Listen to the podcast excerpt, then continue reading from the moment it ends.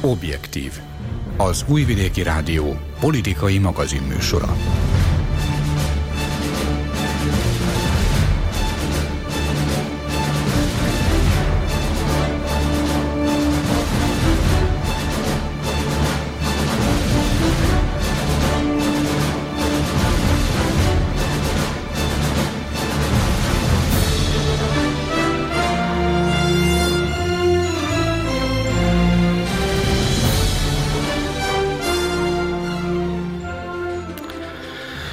Napot kívánok, kedves hallgatóink!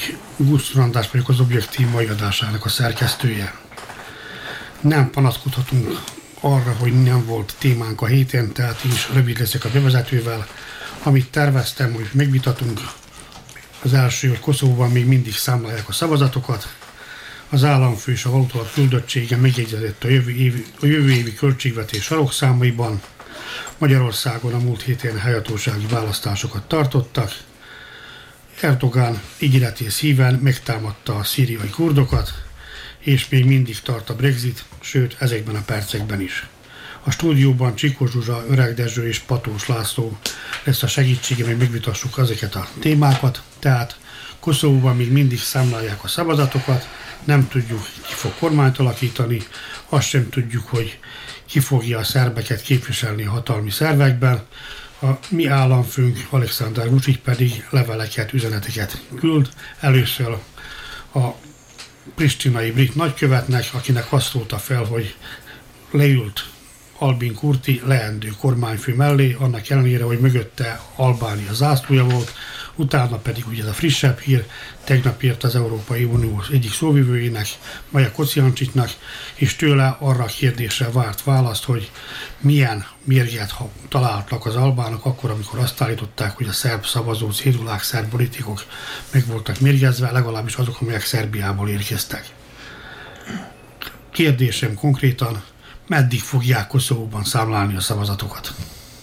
Valószínűleg addig, amíg nem lesznek olyanak az eredmények, ami, ami erre számítanak, illetve amire, amire számítottak viccelek. Szóval azt akarom mondani, hogy ez, ez tényleg hallatlan, hogy ilyen sokáig tart a szavazás, de gondoljunk bele, hogy én emlékszek egy Egyesült Államok beli szavazásra, amely, amely úgy dőlt el, hogy, hogy, hogy a legfelsőbb bíróság azt mondta, hogy ez az eredmény és vége. Úgyhogy szavazták a floridai, számolták a floridai szavazatokat kétszer, háromszor, négyszer, ötször, és nem lehetett tudni, hogy ki lesz az elnök, akkor a bíróság azt mondta, hogy ez lesz az elnök, és az lett az elnök, probléma nélkül végigcsinálta az elnökösködését. A jogállam még működik.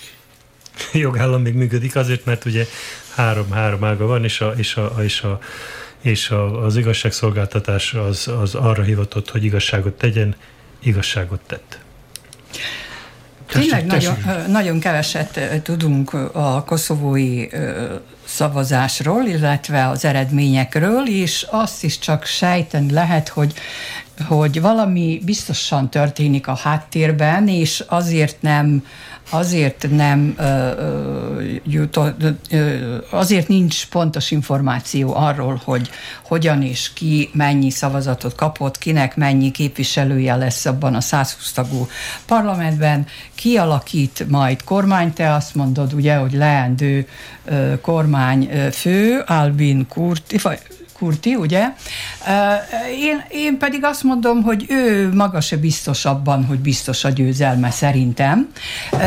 És ez, ez erre több dolog is utal. Először is az, ami nem tudom, Dezső mondta az előbb, először is az, hogy most 500 valahány helyen ugye újra számolják a szavazatokat, hogy, hogy most áll az egész dolog, mert állítólag mérgezett borítékokat, fehérporos borítékokat kaptak Szerbiából, és, és hát és, és arra, hogy nem letisztázott az ügy, arra utal szerintem még az a dolog is, hogy Vjosa Oszmáni, az Isza Mustafa pártjának, tehát a második, állítólagos második helyen végzett pártnak ugye nem egész egy százalék a különbség a, a Albin Kurti és Isza Mustafa pártjának pártja között, a szavazatok száma, hogy ez a bizonyos oszmáni, aki ennek a második helyen végzett pártnak a kormányfő jelöltje, ez az elmúlt héten Washingtonban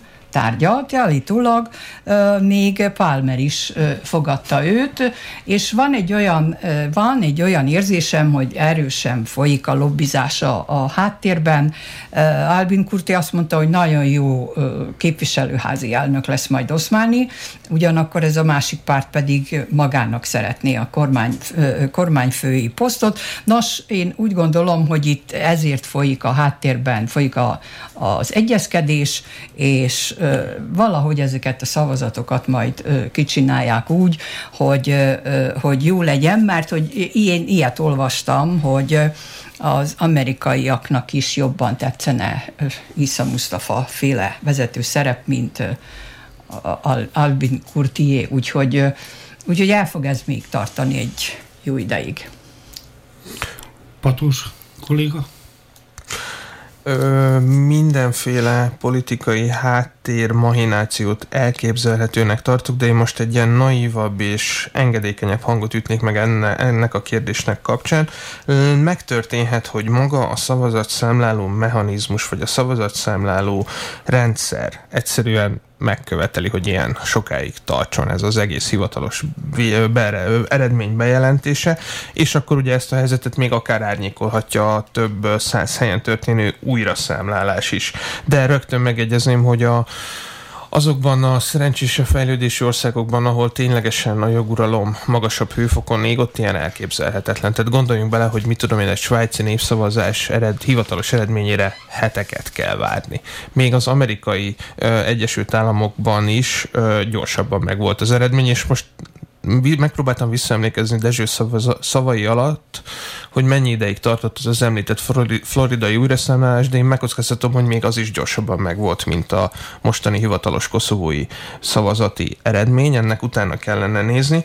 Amellett pedig nagyon érdekes az is, hogy ha megszeretnénk, ha engedékenyebben fordulnánk magához a Koszovói Választási Bizottság munkájához, akkor említsük meg azt a három tényezőt, hogy nem könnyítette meg az egész szavazást három dolog. Ugye a legújabb történet ez a fehérporos boríték, erről én még mindig nem szeretnék hivatalosan saját véleményt formálni, mert túl kevés információval rendelkezem arról, hogy ezt most uh, hogyan is kellene nekünk kezelnünk.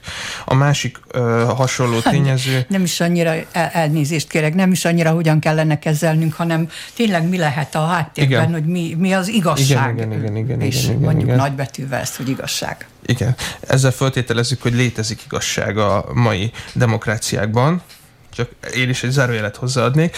A másik uh, dolog az, hogy ugye több szerbiai városban is úgymond, és nem pejoratíve, csoportos szavaztatással oldották meg a Koszovóról az adott községbe kerülő, vagyis hát elszármazott, oda menekülő koszovói szerbek szavazását, itt is látok olyan esélyt, hogy lehetett volna mahinálni a dolgokkal, valamint a harmadik és talán a legnagyobb stika, maga a szerb lista léte, amiről én, ö, tehát mondtam a múltkori műsorunkban is, hogy igen erős és szoros kapcsolatot ápol a szerbiai haladópárttal. Mindezek a tényezők ö, nem, hogy ö, a normális szinten tartják, hanem szerintem igen-igen megnehezítik azt, hogy egy tényleges és uh, hivatalos végeredmény szülessen minél korábban. Most ha szabad még egy szót hozzátenni mindenhez. Uh, nem kell olyan távolra menni, hogy Svájcba, vagy nem tudom én az Egyesült Államokba, hogy, hogy emlékezzünk vissza, hogy itt, hogy itt is volt hosszú ideig tartó szavazatszámlálás, én csak október 5-ét említeném meg, amikor a 5 az, az, volt a, az volt a hír, és az volt a, az igazság, hogy Szlobodan Milosevic megnyerte a szeptember 24-i 24 negyedikei választást, és akkor október 6-án kiállt a kamerák el, és azt mondja, hogy hát őt, ő, őt nem értesítette, és akik azt mondták, hogy ő nyerte, most tudja az igazságot, természetesen, hogy átadja a, a, annak a, a, az elnöki posztot, aki, aki a valójában a szavazatok nyertese volt. Azt akarom mondani, hogy, hogy ezeken a térségeken azért hogy is mondjam, minden előfordulhat, kis, minden előfordulhat és megpróbálják, megpróbálják módosítani a nép akaratát. Jó van, tekintettel arra, hogy a koszovói választásokra még úgy is vissza kell térnünk, ha ezért, ha azért, erre lesz még időnk. ugorjuk a következőre, ez pedig az, hogy a nekem szemes szúrt a héten, egy pici kis hírben láttam, hogy Alexander Vucic államfő egyeztetett a költségvetés sarokszányval a nemzetközi valutalappal. Most az egész valutalapos történet, ugye most már nekünk évek óta nincsen készenléti hitelmegállapodásunk a valutalappal, mint országnak, és azt mondták, hogy ez valójában csak tanácsadó szerepe van ennek a nemzetközi pénzintézménynek. Én úgy látom, hogy továbbra is jóval több van annál. Ők azok, akik meghatározzák körülbelül a nyugdíjnövelésnek a, a, a nagyságát, a fizetéseknek az emelkedését, de ami még inkább szemeszúr, ezt nem a kormányfővel teszik, vagy a pénzügyminiszterrel, hanem az államfővel. Hát miért?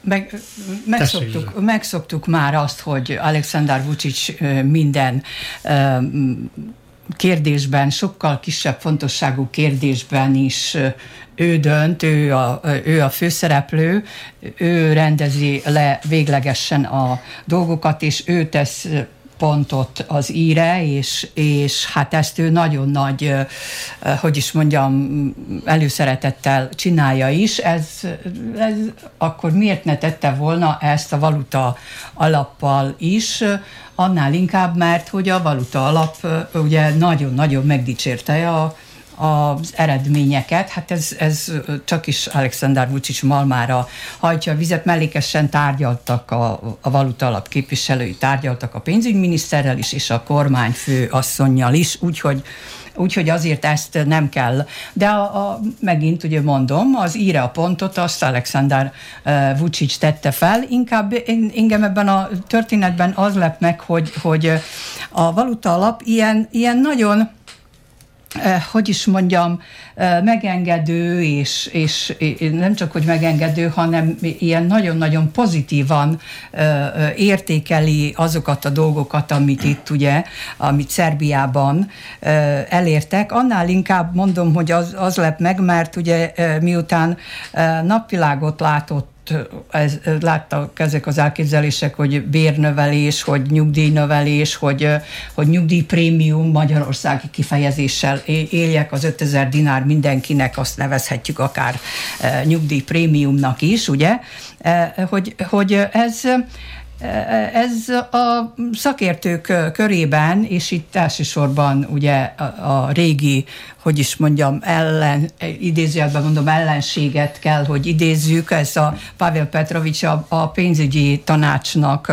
a, az elnöke az, aki, aki megint csak, és ez számtalan esetben ezt tette már eddig is, megint csak komolyan és alaposan bírálta ezeket a döntéseket. Elsősorban például azt a döntést, hogy a, az a bizonyos 50 milliárd dináros ö, költségvetési többlet, ami állítólag tényleges többlet, nem ilyen ide-oda rakom a, a számokatnak a, az eredménye vagy következménye, hanem tényleges többlet. Egyszer arról is érdemes lenne beszélni, ez egy aprócska kitérő, hogy hogy lehet akkor, te, vagyis hogy tervezik ezt a költségvetést, hogyha, hogyha a végére mindig, mindig kijönnek ilyen nagy-nagy számok, ilyen egetrengető számok, hogy 50 milliárd dináros ö, ö, ö, szuficit van a a, a, költségvetésben, no de és, de egyébként itt a valuta alap, és azt sem mondja, hogy nem, most így hasamra csapok, nem 400 milliárdra kell tervezni a,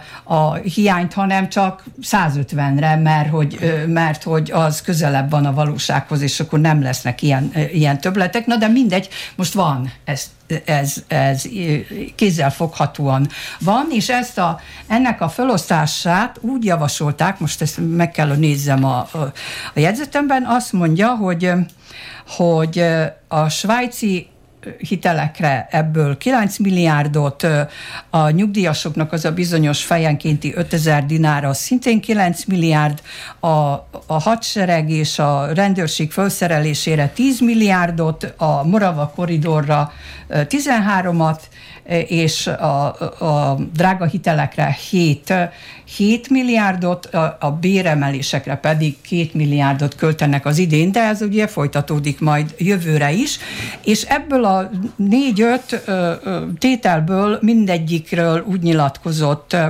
úgy nyilatkozott a pénzügyi tanács elnöke, hogy, hogy nagy-nagy, nagy-nagy kára származhat ebből ugye a szerb gazdaságnak. Ő szerinte infrastruktúrára, tehát a Moravok koridor építésére ez egy plusz a számára, és a hitel kamatjainak a, a csökkentésére is, ugye ez a 7 milliárd, ez is egy jó, jó tétel, a többi viszont mind, mind ö, ö, fogyasztásra, mind a fogyasztásra megy, és, és ehelyett a gazdaság serkentésére kellene fordítani a pénzt, ezt mondta tavaly is, meg tavaly előtt is, de ez mindig így van, ahogy Alexander Vucic is a valuta alap.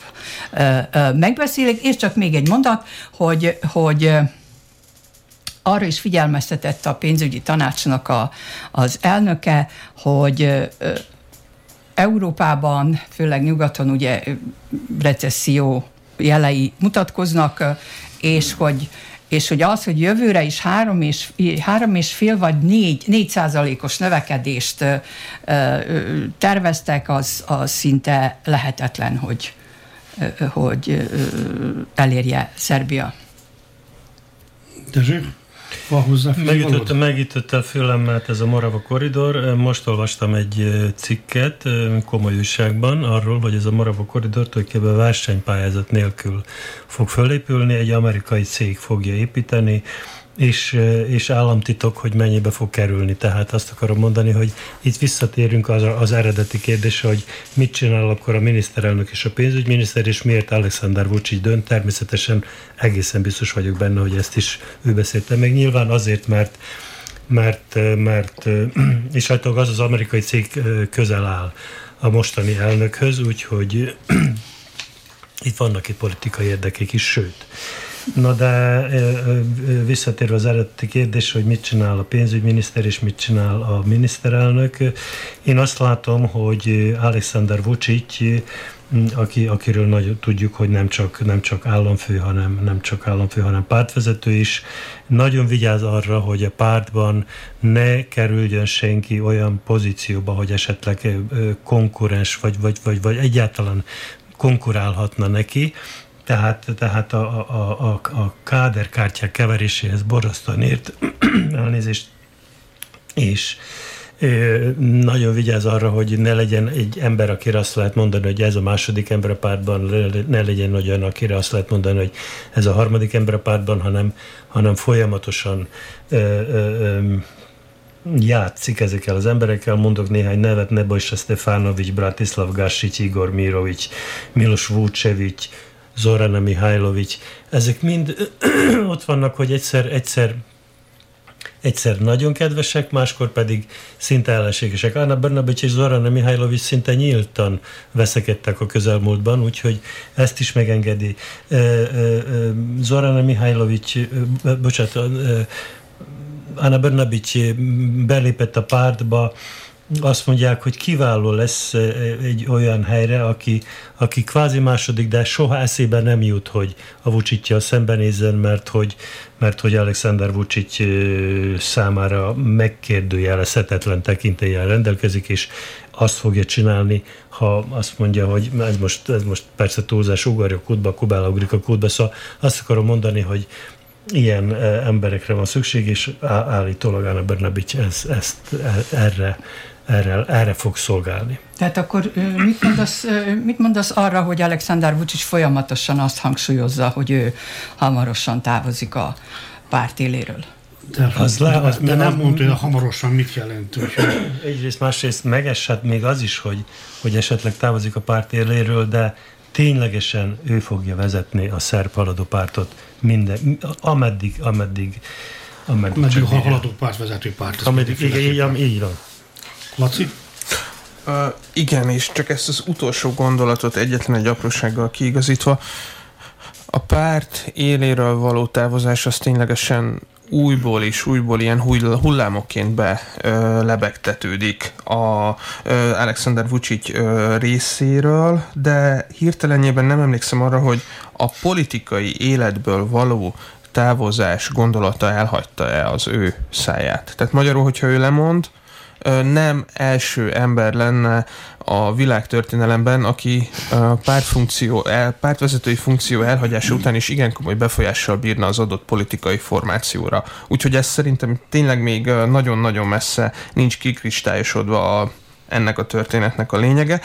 Egy fél gondolat erejéig visszakanyarodva magához a, az IMF-fel való tárgyalásokhoz, hogyha tényleg hihetünk a Zsuzsa által is említett és alaposan kiboncolt gazdasági mutatóknak, akkor itt ténylegesen létezik egy olyan ö, többlet, ami akár valóban megengedhetőbbé teheti a nemzetközi valuta alap, vagy a nemzetközi pénzügyi világ tárgyalócsoportját Szerbia irányába.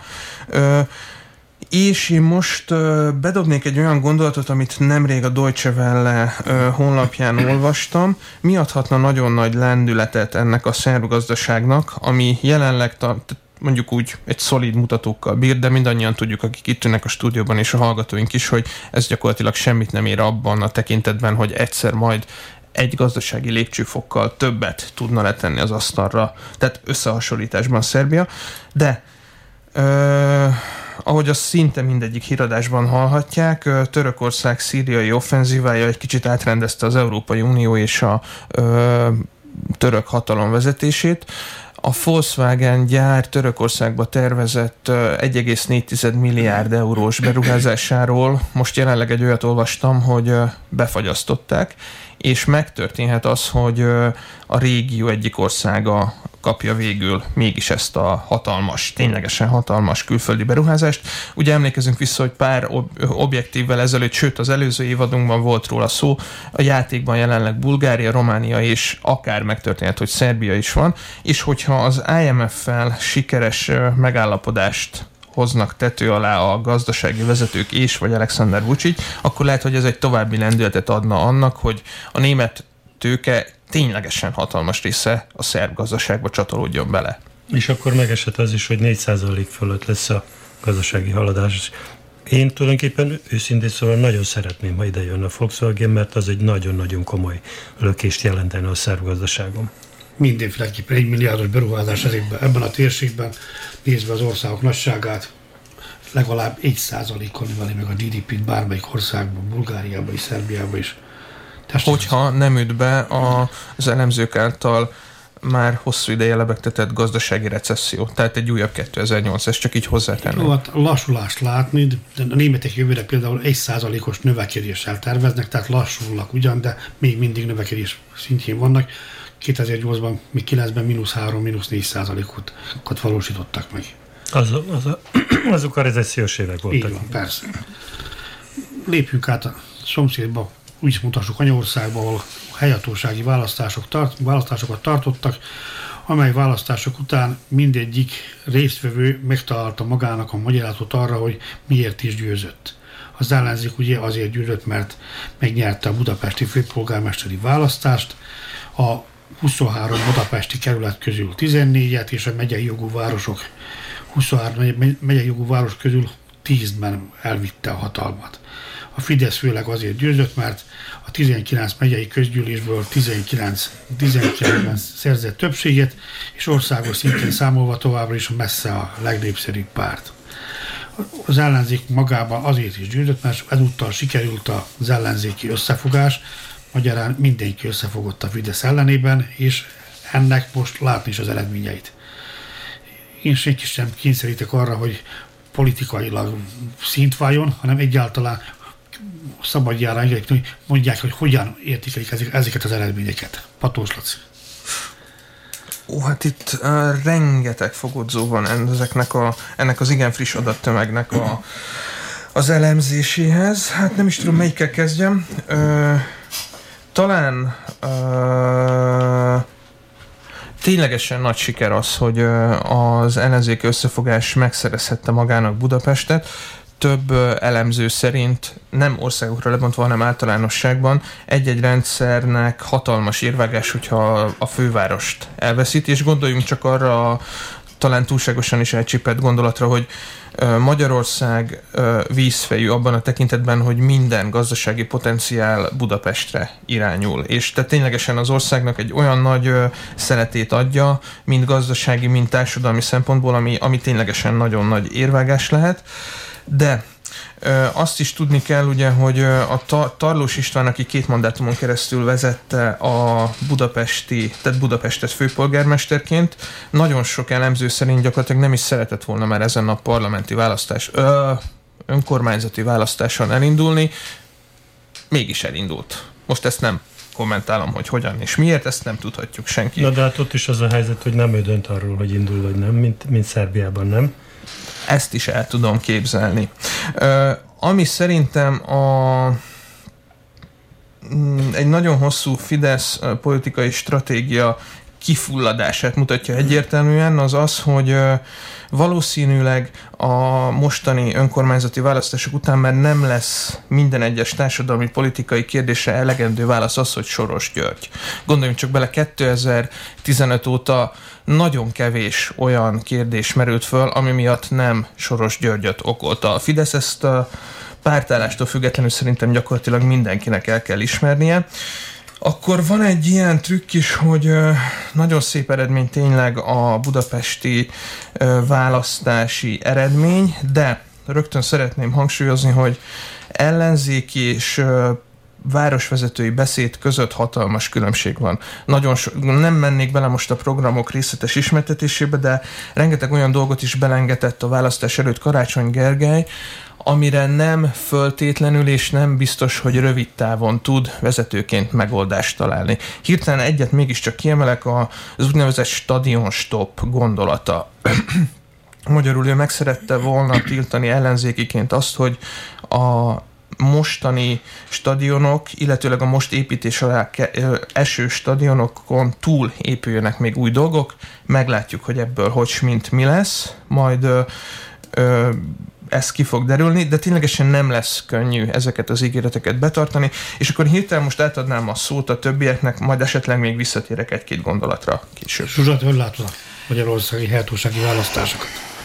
Hát igen, őszintén, ugye nézve a, a választási műsort, hát az volt a, a, az volt a fő motivum, hogy narancssárga az ország, amiről te is beszéltél, ugye, hogy 19 megyei közgyűlésben többséget szerzett a, a Fidesz, és hogy a Fidesz igazából egy millió 800 ezer szavazatot kapott, míg az ellenzék egy millió 400-at, azt hiszem, ha jól jegyeztem meg, és hogy az az egy millió 800 ezer az szinte a kétharmados többségnek, többségre, többséghez lenne elegendő a parlamentben. Tehát Orbán Viktor, amikor értékelte a, választási eredményeket, azt mondta, hogy továbbra is a Fidesz-KDNP a legerősebb párt az országban, de érzékeny veszteséget szenvedtek, és ez az érzékeny veszteségek, ahogy, veszteség, ahogy te is mondtad, ez ugye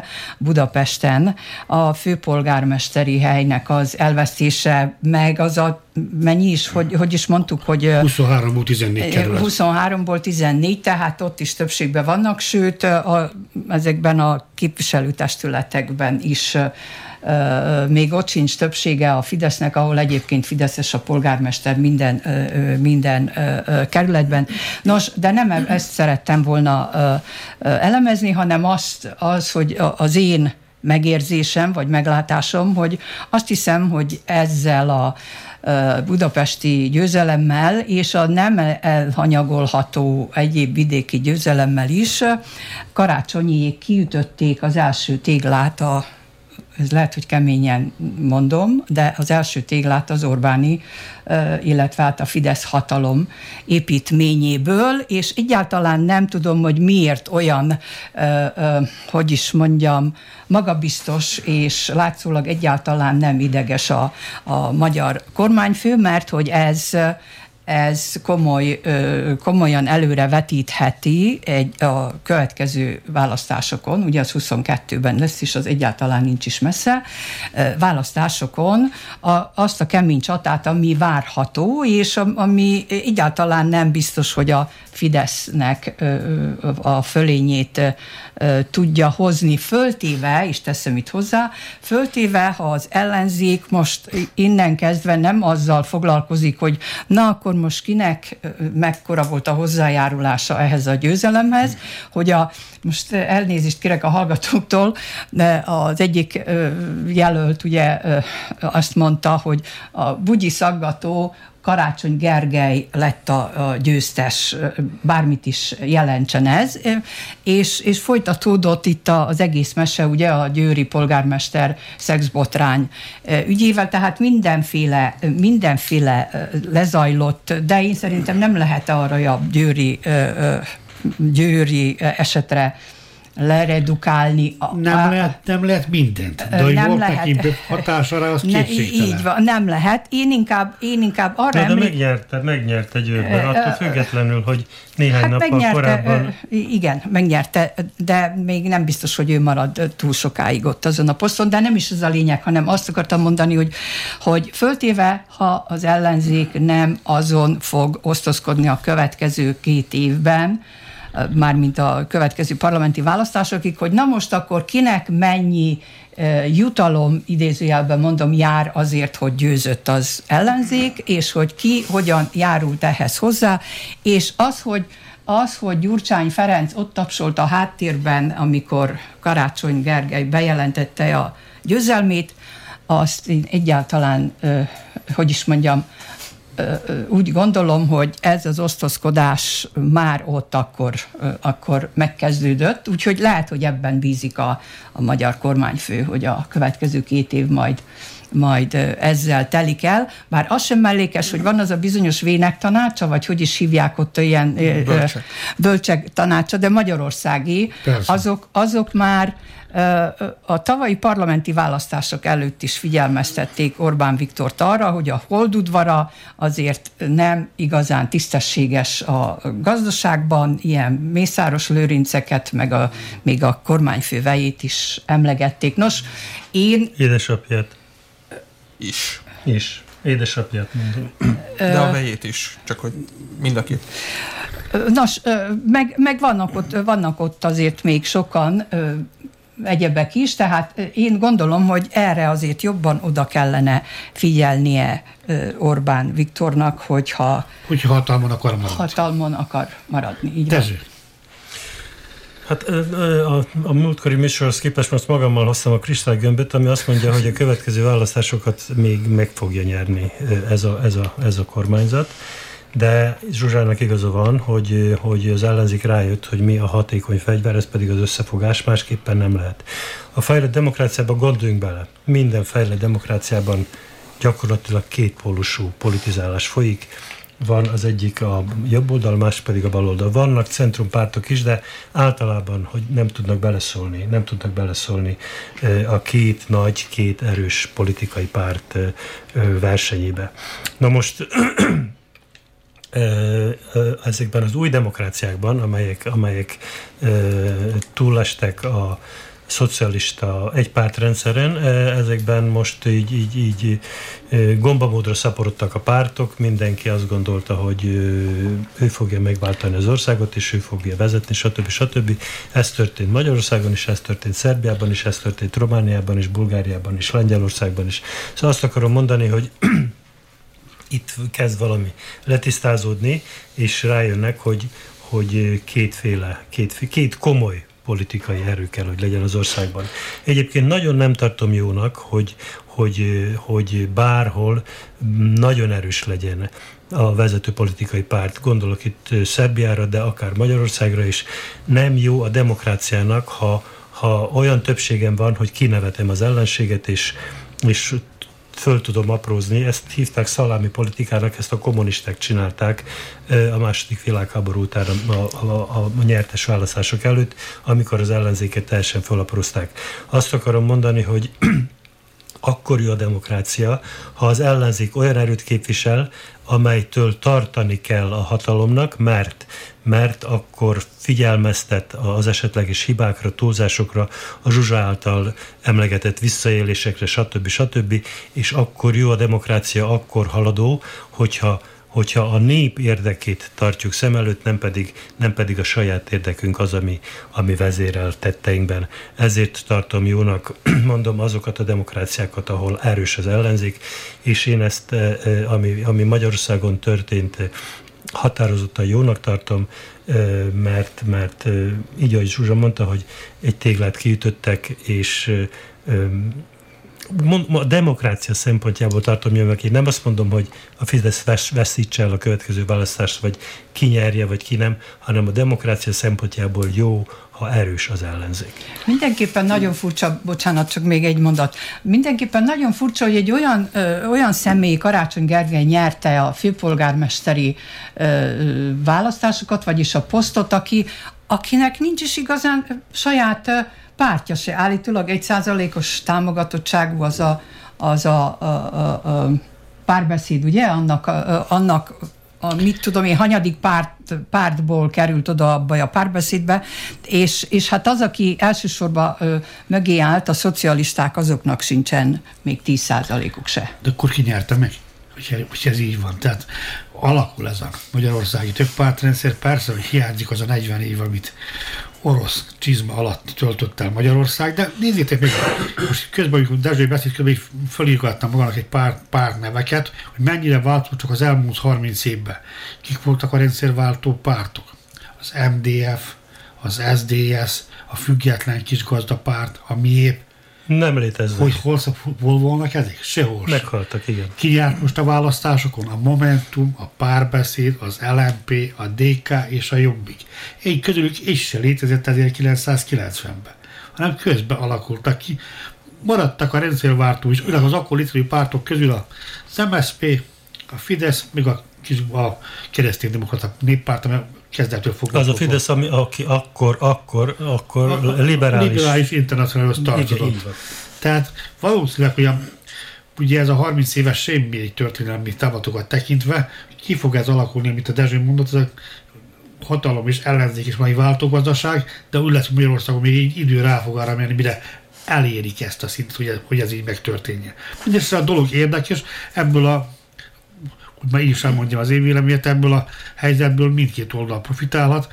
Egyértelmű, a Fidesz hatalmas figyelmeztetést kapott, és az ellenzék is látta, hogy ezt csak együtt lehet megcsinálni. Nekem eszembe jut ugye 1997 Szerbiája, amikor az ellenzék nyer Belgrádban, Újvidéken, Nisben és Róévászon, és jön 2000, ugye jön a DOSZ, ahol aztán minden volt csak éppen nem egység. Még egységes ideológia. Még, még nem is volt ideológia. Még október 5-ig tartott, 6-án már nem létezik már, már gyakorlatilag. Nem.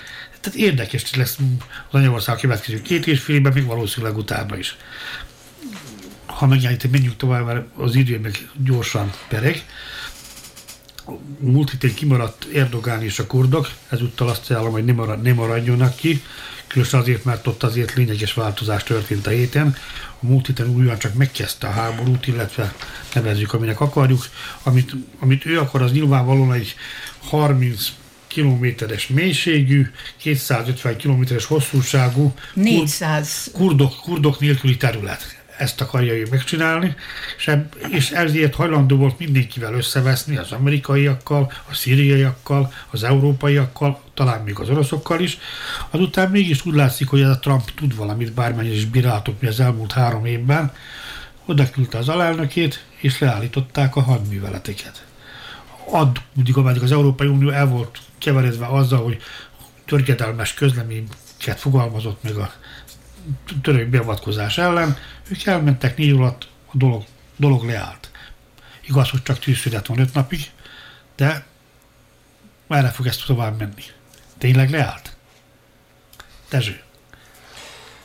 Nem állt le. Gondolom nem állt le, mert Törökország ezt, ezt amióta én újságírással foglalkozom, külpolitikával különösen, Törökország folyamatosan folyamatosan... Nem szereti kurdokat. Nem, hogy nem szereti kurdokat, hanem, hanem katonai lépéseket tesz ellenük. A kurdok az egy szerencsétlen nemzet, akinek nincs országa, öt vagy hat országban vannak szétosztva, sohasem volt hazájuk, ők megpróbálnak valamilyen autonómiát kivívni, és hogy, hogy, hogy, hogy maguk irányítsák sorsukat. Ezt Törökország, mint regionális nagyhatalom, mint nagyon erős regionális nagyhatalom, ezt nem akarja megengedni, úgyhogy, úgyhogy nem fog megállni. Ezt nem csak Erdogan, Erdogan csinál, csinálja most, a korábbi török elnökök is folyamatosan időnként betörtek hol Irakba, hol, hol Szíriába, és ott pusztításokat végeztek. Ők terroristáknak nevezik a kurdokat, a kurdok természetesen magukat felszabadító hadseregnek mondják. Ez ugyanaz a példa, mint, mint, a, mint a közel-keleten láttunk a palesztinoknál, ugye palesztin felszabadítási szervezet volt, a zsidók számára pedig terrorista szervezet, úgyhogy, úgyhogy ez van, mindenki azt mondja, amit akar, politikai, saját jól felfogott politikai érdekeit szem előtt tartva csinálja, amit csinál, mivel hogy Törökország katonailag nagyon erős, a NATO második, második legerősebb katonai hatalma, megengedheti magának ezt, sőt, amit soroltál, hogy, hogy még összeveszik Amerikával, és összeveszik akár az oroszokkal is, bár az oroszokkal nem igazán veszekszik, mert, mert, sőt, mert, sőt. mert, mert, mert, mert fegyvereket vásárol, rakétarendszer, orosz, orosz rakétarendszereket az amerikák nagyon-nagyon rossz néven vették, hogy Valahogy orosz... ki kell fizetni a fájdalomdíjat azért az orosz katonai repülőért, amit úgy véletlenül előttek tudok. Hát már jó régóta fizeti, úgyhogy gondolom, hogy most már... Drága. Igen, igen, igen, de, de hogy is mondjam, én nem hiszem, hogy, hogy Putyin elnök, hogy is mondjam, rosszban van Erdoğan államfővel. Úgyhogy, úgy, hogy rengeteg sőt. fegyvere van neki, eladó fegyvere is van neki. Persze, persze, persze. És, van és akciós áron árulja a törököknek, akik, akik ezt szívesen megveszik. Igen. Csak visszatérve a szerencsétlen kurdokra, akik tényleg mindent megtettek, hogy az iszlám állam nevű terrorszervezetet felszámolják, akkor mindenkinek jól jöttek, és amikor ez a történet befejeződött, akkor váltópénznek se nem kellenek. Nekem... Ez a politika, ne haragudj. A nagy politika. A Elég ocsmány, hogyha ez a nagy politika. De nekem az az érzésem, hogy ez egy, ez egy megbeszélt dolog volt. Hát ugye az amerikaiak kivonultak ott arról a területről.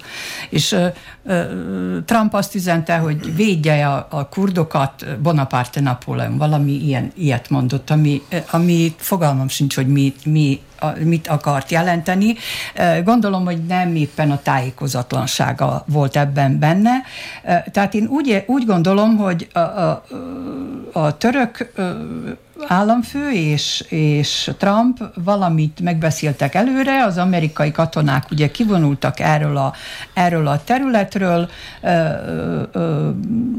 Erdogán elindította ezt a támadást, hogy, és azt mondta, hogy erre a az úgymond biztonsági övezet, ebbe a biztonsági övezetbe, amiről te is beszéltél, ide akarja telepíteni azokat a szíreket, akik ott vannak most menekültként Törökországban is, ez, ez több mint három és fél millió szír, és azt üzente Európának, hogy hallgasson itt ebben az egész dologban, mert ha nem sikerül ide áttelepíteni, akkor elengedi őket, és jöjjenek Európába. Nos, én azt hiszem, hogy azt hiszem, hogy ebből Brüsszelben is er, értettek, és az, hogy visszatérjek még egyszer, hogy ez meg volt beszélve, ez abból is látszik, hogy, hogy igen, e, ahogy te mondtad, Trump úgy látszik tud valamit, de azért előszobáztatta a két amerikai küldöttet, állítólag órákat vártak arra, képviselőt órákat vártak arra, hogy tárgyaló asztalhoz üljenek. Minden esetre megállapodtak valamiben, sőt úgy jelentették meg, jelentették be, hogy 120 óra, hogy ez többnek tűnjön, ugye, ami az, az öt, nap, nap igen, úgy jelentették, hogy 120 órára felfüggesztik ezt az egész menetet, és, és, és hát jövő héten találkozik ugye Putyin elnökkel Erdogán, és gondolom én, hogy végül, és hát Szíriában, Szíriában is Moszkva az úr, ugye, Tehát akkor itt, itt valamiféle háttér megállapodás volt. Én csak még arra lennék kíváncsi, hogy vajon Trump és Putin is egyeztetette ebben a kérdésben valahol, valamikor. Én ezt nem tudom, azt gondolom, hogy Patos kollégának se lesz erre egyértelmű válasza. Erre nem, viszont meg tudom válaszolni három szóban azt, hogy ki nyert az egész konfliktusból, amit már így hetek óta. Sőt, hogyha a tervezett amerikai csapat kivonást is figyelembe veszük, akkor hónapok óta ö, beszélünk, vagy témaként szerepel különféle híradásokban. Recep Tayyip Erdogan hihetetlenül nagyot nyert az egész történetből. Gondoljunk csak bele.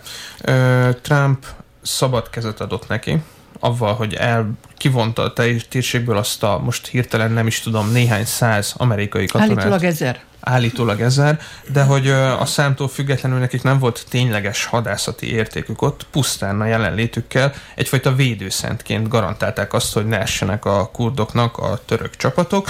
Mivel, hogy nem voltak ott, ez gyakorlatilag egy zöld lámpa volt Erdogánnak, aki bement, nagyon rövid időn belül hatalmas területet magáénak tudott szerezni, és akkor kezdődött a Trump-féle politikai nyomásgyakorlás, amit most idézőjelek között mondtam, mert szerintem pusztán azért kezdett el kicsit visszavenni a Twitteren, hangsúlyozom a Twitteren található megnyilvánulásaiból, mert hogy komoly kétpárti uh, támadás indult ellene az Egyesült Államokon belül, és egy nagyon komoly konzervatív támogatói is úgy gondolták, hogy most azért egy kicsit elvetette a súlykot, de végül is történt, ami történt. Mike, tehát a Pompeo és hirtelen most nem ugrik be a másik név, aki tárgyalt Erdogannal, de igen. Elmentek ö, Törökországba, megkötődött ez a béke, de hát Erdogan pontosan azt kapta meg, amit szeretett volna, egy ö, ö, tamponzónát, ahova ténylegesen ki tudja telepíteni ezeket a szíreket, és még így a gondolat befejezése előtt nem sokkal szeretnék egy idézetet felolvasni a hallgatóinknak.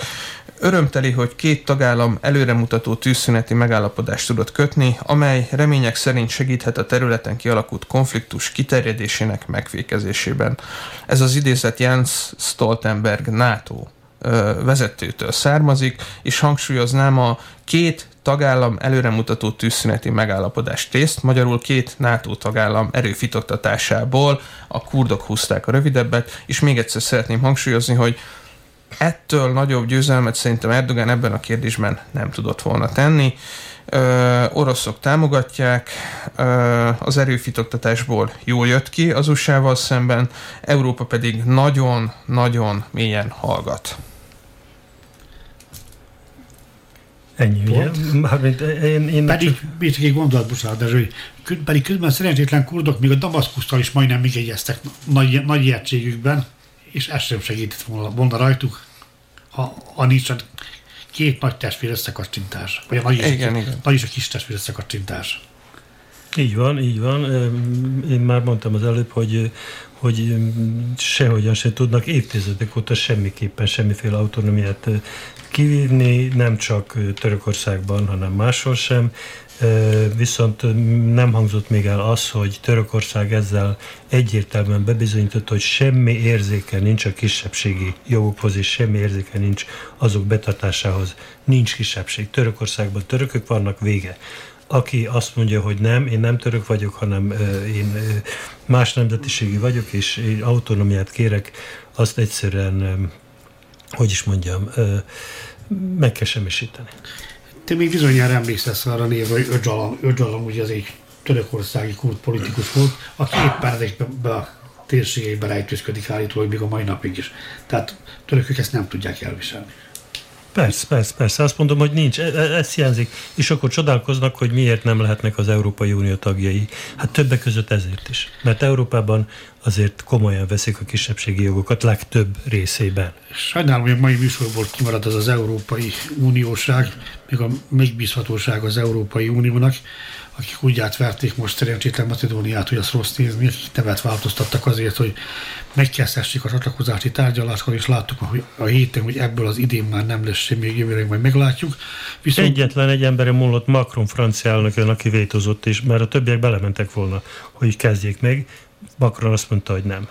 Viszont ugyan az Európai Unió talán közel van ahhoz, hogy lezárjon egy most névlegesen három, de szerintem 33 éve húzódó problémát, Nagy-Britannia uniós tagságát.